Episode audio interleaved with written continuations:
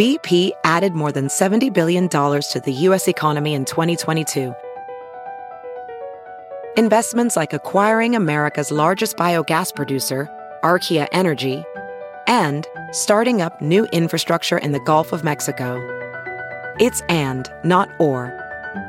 See what doing both means for energy nationwide at bp.com slash investing in America. Kaley Cuoco for Priceline. Ready to go to your happy place for a happy price? Well, why didn't you say so? Just download the Priceline app right now and save up to 60% on hotels. So whether it's Cousin Kevin's Kazoo concert in Kansas City, go Kevin, or Becky's Bachelorette Bash in Bermuda, you never have to miss a trip ever again. So download the Priceline app today. Your savings are waiting. Go to your happy place for a happy price. Go to your happy price, Priceline. They're they're grateful uh, that an arrest has been made. An arrest in the murder of a mother of four in Ohio nearly seven years after she vanished. We have three shocking details from the indictment in Amanda Dean's murder with Ohio's Attorney General and the advocate for Amanda's family. I'm Angenette Levy. It's Thursday, and this is Crime Fix. Amanda Dean's family hadn't heard from her since July of 2017. They long suspected that her then boyfriend, Frederick Greer, had something to do with her disappearance. Greer pleaded not guilty this week to several charges related to Dean's murder at his home in Collins, southwest of Cleveland. The Ohio Attorney General's office took over the investigation into Amanda Dean's disappearance in late 2022. Here's Ohio Attorney General Dave Yost. It was a year long, um, a little bit more, about 13 month investigation uh, and we put a lot of effort into it. We had to interview scores of witnesses. There were out of state trips. Uh, there was a lot of work to do. And, and this is why BCI exists.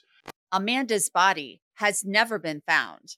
Cases without the body do get tried, and you know you can get a conviction. Um, eh, but in terms of the actual evidence, we're going to present that at trial. We're not going to try our case in the media and dribble it out uh, bit by bit.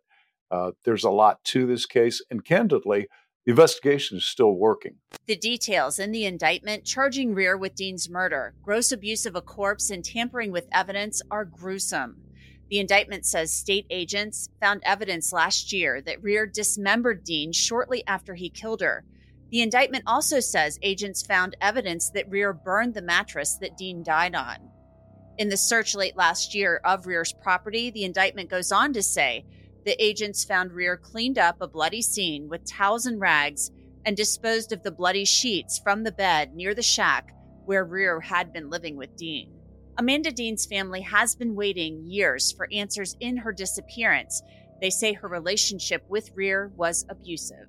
Sylvia Colon is an advocate for Amanda Dean's family and is here to speak on their behalf. Sylvia, how is the family doing, first off? I think it's fair to say they are running the gamut on emotion. They're they're grateful uh, that an arrest has been made. They're grateful that the person um, that they believe murdered Amanda is in jail. Um, I think they're relieved, and they're still grieving. I think it, it runs the gamut of emotions, I would say, on any given day, any given minute. I think they're going to be grieving for a very long time. Yeah. Um, you know, it never really ends.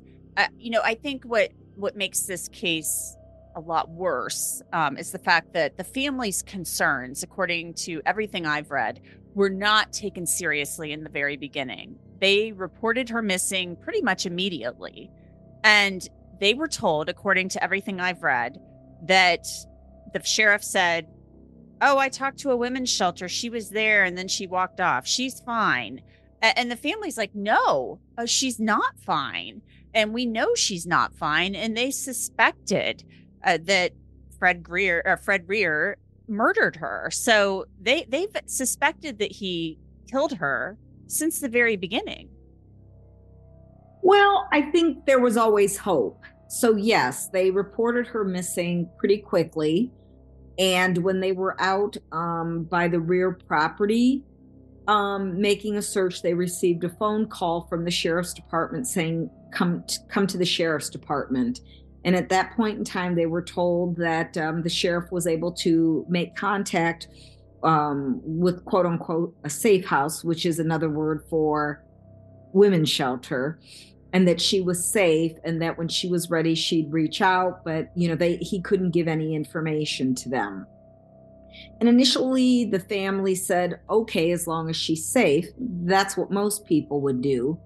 But after a while, the family, they were like, well, she's got four children, four boys. She would never not be in touch with her family. Something is wrong. And um, so the mom, Caroline, would go pretty regularly to the police station asking, Did she reach out? Can she get information about her? Will they make a, a missing uh, persons report? And she would also leave birthday cards and Christmas cards. Um, and we know at least a couple of times she did that. And each and every time he, the, the sheriff or whomever worked for the sheriff, took the card or cards um, that were left for Amanda and each time they went there, they were told, well, she's grown. And if she wants to be found, she'll, you know, or reach out, she will reach out. But pretty consistently, they did not make a missing persons report because they said she wasn't missing.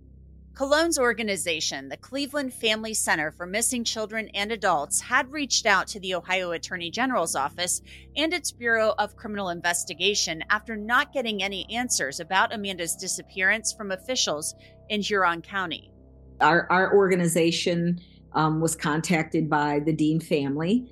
And um, before we met them, we kind of did our own research, you know, looked at some of the information that we had, which was minimal, and just thought, okay, it's been this long. There's been no missing persons report. So our hands were going to be tied to some degree because we didn't have a missing persons number. We really couldn't make a missing persons flyer. We couldn't even put it out on social media because we didn't know if somebody knew where Amanda Dean was, what law enforcement agency did they go to, right? We because there was no missing persons report made officially in all that time, we don't impede the investigation. We don't do investigations at our organization. We assist the family. That's all we do. We support the family and uh, we we are a conduit between law enforcement and the family. So we knew we were at a disadvantage as soon as we um, talked to the Dean family. We didn't have that information, which is why our board president reached out to the Bureau of Criminal Investigation. We have a great relationship with the Ohio Attorney General's office and Bureau of Criminal Investigation and thought, well, maybe they could get involved. And that's really why, because you know, Huron County had never made an official missing persons report. So we thought, okay, we need to start somewhere. That probably would be the best place. Interesting. Ophthalmologist Dr. Strauss has seen firsthand how the metaverse is helping surgeons practice the procedures to treat cataracts Cataracts are the primary cause of avoidable blindness. He works with a virtual reality training platform developed by Fundamental VR and Orbis International to help surgeons develop the muscle memory they need. The result? More confident, capable surgeons. And even more importantly, patients who can see. Explore more stories like Dr. Strauss's at meta.com slash metaverse impact. Uh, so it doesn't seem like, according to the indictment, that it took very long uh, for them to really get to the bottom of this. I mean, according to the indictment, they found evidence of a burned mattress uh, that they believe that Amanda was was killed on um, on on this property. I mean, they go searching for it and it's still there. And they also found other evidence. I don't want to get too gruesome, but the facts are the facts that she had been dismembered. So, um, I mean, it, it seems like it, it was all there on the property for so many years. One would assume uh, that definitely uh, all that information was there. You know, the Bureau of Criminal Investigation took the case over in December of 2022. And here we are just a little over a year later, what, 400 and some days later, an indictment was, and an arrest was made. So I, I think considering all the information they had to sift through. Um, when you think about all the folks that they had to interview, because and I, I cannot say a whole lot because it's very active. Um, and, you know, if this goes to court, but these kinds of things take time. And when you think about this was a very brand new case for BCI, and they had to go, you know, they had to sift through information. I, I think a year's time is pretty incredible. I know I've looked on social media on some of these pages that exist um, to help find Amanda, and and really, it's disheartening to me because it seems like the family has uh, taken some heat in some respects. So, do you have a response to that? I will say overall, the the family has gotten a great deal of support. Um, if you've never been in that position, then you don't know what it feels like to search high and low um, for a missing loved one. Our organization, I know what that feels like for nine long years. You know the the grit um, that you go through um, to keep that person's name out there, and there, you know, it's not cookie cutter. One missing person is one missing person, and so it's easy for people to sit and be keyboard warriors in basements and um, they think they know. And yes, there are some, you know, there's no other way to say it, just real jerks out there that think that, you know, they know what's going on and they don't. And they they won't know because things can't be released to the general public or it would hurt the integrity of the case. The family's aware um, of those fools that are out there and you know I, I i i i swear like a sailor so i won't say anything else except call them a fool or fools.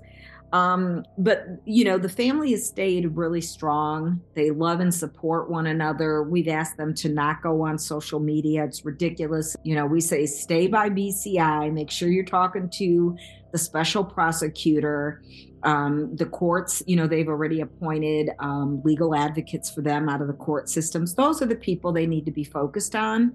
And they need to rely on one another through this most horrible experience that they're enduring because you never, people say closure. And I'm like, no, that's not the right word. You will never have closure. You will grieve for the rest of your life. Each day brings a new day. And what that grief looks like, who knows? You know as as the years go on the grief will feel like the grief but they might be able to smile a little bit more and talk about their memories about the person amanda dean that they love so well.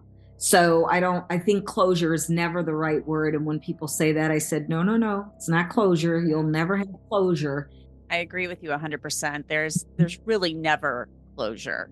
Mm-hmm. um you know this is what unfortunately this is the best we can offer as a society is this this trip through the justice system, um, the accountability um, mm-hmm. and justice.